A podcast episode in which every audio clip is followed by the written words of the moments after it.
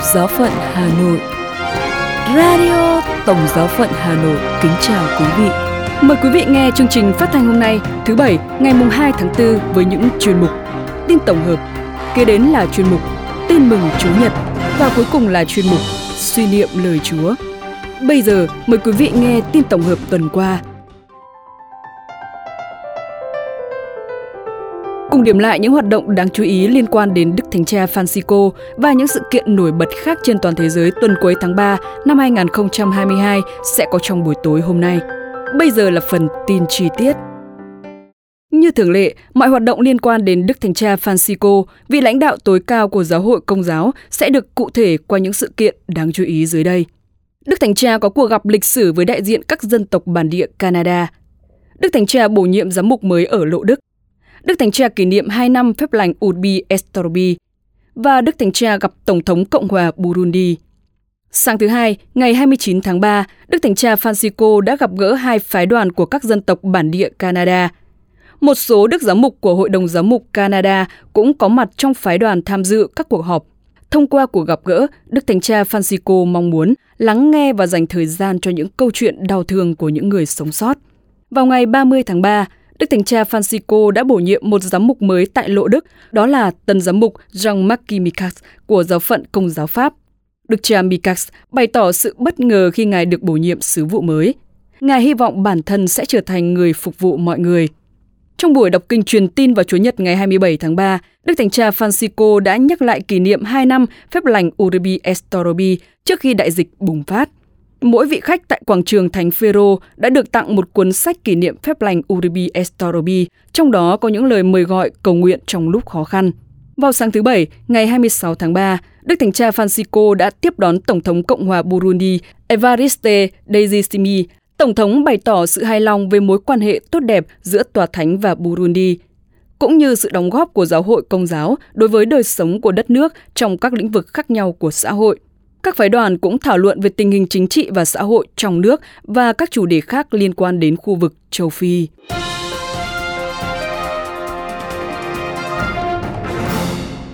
Tiếp tục với những hoạt động đáng chú ý khác tại các giáo hội địa phương trên toàn thế giới. Tại Tây Ban Nha, hàng nghìn người đã tham gia diễu hành vì sự sống được tổ chức vào ngày 27 tháng 3 tại Madrid của Tây Ban Nha – Mục đích của cuộc tuần hành là để nhấn mạnh rằng sự sống phải được chăm sóc từ khi thụ thai cho đến khi lìa đời một cách tự nhiên. Tại Bangladesh, từ ngày 24 đến ngày 27 tháng 3, Đại hội giới trẻ toàn quốc đã được tổ chức tại Bangladesh sau 2 năm tạm hoãn do đại dịch với chủ đề Đức Maria vội vã lên đường. Sự kiện diễn ra tại nhà thờ chính tòa Thánh Francisco Xavier, giáo phận Dinajipur với khoảng 475 bạn trẻ tham gia qua nhiều hoạt động khác nhau như meeting, cầu nguyện, tĩnh tâm và các chương trình văn hóa, giao lưu, chia sẻ khác. Tại Trung Quốc, giáo hội địa phương đã phối hợp tích cực với các tổ chức bác ái công giáo, các giáo sứ, các tổ chức chính phủ và phi chính phủ và với chính quyền dân sự để chống lại đại dịch. Các linh mục thực hiện canh gác khu vực cách ly, các nữ tu lái xe, các trùng sinh vận chuyển nhu yếu phẩm và giáo dân hỗ trợ tất cả các khu vực có yêu cầu. Đây là những tình nguyện viên của Chúa đang vẽ nên hình ảnh của giáo hội công giáo ở Trung Quốc đại lục. Tại Việt Nam, một tin vui lớn đến với giáo phận Hải Phòng khi vào ngày 19 tháng 3 vừa qua, Đức Thánh Cha Francisco đã bổ nhiệm Đức cha Vinh Sơn Nguyễn Văn Bản làm tân giám mục chính tòa giáo phận Hải Phòng sau 3 năm chống tòa. Và ngày 31 tháng 3 vừa qua, cả giáo phận cùng hân hoan trong thánh lễ tạ ơn khởi đầu sứ vụ của Ngài được cử hành tại nhà thờ chính tòa giáo phận. Chuyên mục Tin mừng Chúa Nhật Mời quý vị lắng nghe tin mừng Chúa Nhật, Chúa Nhật thứ năm mùa chay năm c Tin mừng Chúa Giêsu Kitô theo Thánh Gioan. Khi ấy Chúa Giêsu lên núi cây dầu và từ sáng sớm người lại vào trong đền thờ. Toàn dân đến cùng người, nên người ngồi xuống và bắt đầu giảng dạy. Lúc đó, luật sĩ và biệt phái dẫn đến người một thiếu phụ bị bắt quả tang phạm tội ngoại tình. Và họ đặt nàng đứng trước mặt mọi người. Họ hỏi Chúa Giêsu: Thưa thầy, thiếu phụ này bị bắt quả tang phạm tội ngoại tình, mà theo luật Môsê, hạng phụ nữ này phải bị ném đá. Còn thầy, thầy dạy sao? Họ nói thế có ý gài bẫy người, để có thể tố cáo người. Nhưng Chúa Giêsu cúi xuống, bắt đầu lấy ngón tay viết trên đất.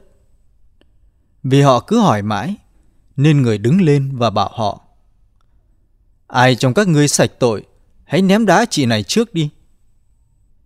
Và người ngồi xuống và lại viết trên đất. Nghe nói thế, họ rút lui từng người một.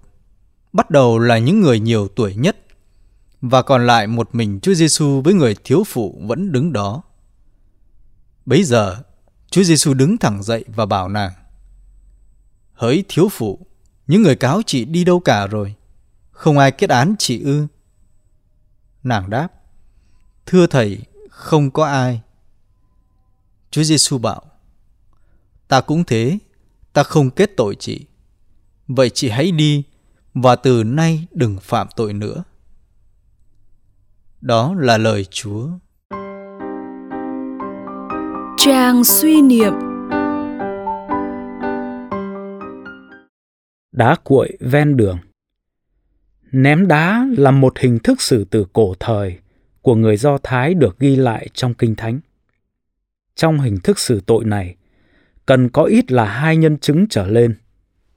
Người chứng thứ nhất sẽ là người ném viên đá đầu tiên. Nếu phạm nhân chưa chết, sẽ tới người thứ hai và những người kế tiếp. Đây là một hình thức kết tội của một tập thể với chứng cứ rõ ràng liên quan tới những tội trọng, trong đó ngoại tình là một trong những tội ấy. Tội nhân khi chịu hình phạt này sẽ bị lột bỏ quần áo, bị trói vào cột đá và chịu ném đá cho tới chết. Hình phạt này lấy sự công chính của tập thể làm nền tảng, phủ lấp trách nhiệm của cá nhân người ra hình phạt. Hình thức xử án này không cần phải chuẩn bị cầu kỳ cho một phiên tòa, cho một thẩm phán, cho một luật sư bảo chữa hay cả như một phương tiện thi hành án. Đứng trước một cá nhân bị kết tội là cả một tập thể các thẩm phán đồng lòng, nhất trí cho một kết cục buồn. Việc còn lại đơn giản tới mức chỉ cần cúi xuống, nhặt viên đá cuội ven đường và ném. Thế là xong. Nhiều tội nhân đã phải chết bởi viên đá cuội ven đường ấy. Stefano là một ví dụ như vậy. Người phụ nữ trong trình thuật tin mừng hôm nay cũng sẽ là một điểm đến của những viên đá cuội ven đường nếu như không có sự hiện diện của Chúa Giêsu mà người ta đồng lòng đặt Ngài lên làm vị thẩm phán, hòng gài bẫy và đưa chính Ngài thành nạn nhân tiếp theo. Viên đá cuội ven đường vô tình lại trở thành dấu chấm hết cho niềm hy vọng được sống, dấu chấm hết cho cơ hội mở ra một hành trình sám hối và sửa đổi. Màu vàng nhạt của viên đá cuội khi bị nhặt lên bởi những vị thẩm phán thiếu bao dung nhưng thừa lòng căm hận sẽ rơi xuống và nhuốm màu đỏ sậm của sự chết chóc bi thương. Màu tăm tối thất vọng của tội nhân được nhuốm thêm tính ngạo mạn của những người tự cho mình quyền kết án tha nhân và cũng kèm thêm sự tanh tưởi của mùi hả hê chiến thắng. Chúa Giêsu không nằm trong số những vị thẩm phán ấy. Đấng vô tội nhưng đã không kết tội một phụ nữ bị bắt quả tang phạm tội ngoại tình. Nhưng mở ra cho chị một hy vọng đổi đời. Tôi không kết án chị đâu, chị hãy đi và từ nay đừng phạm tội nữa. Viên đá cuội vẫn ở ven đường, chẳng ai đụng tới nó. Viên đá cuội bỗng trở nên nặng tới mức chẳng ai nâng lên nổi. Lạy Chúa, xin hãy giúp con biết từ nay không phạm tội nữa, bởi con đã được Chúa không kết án.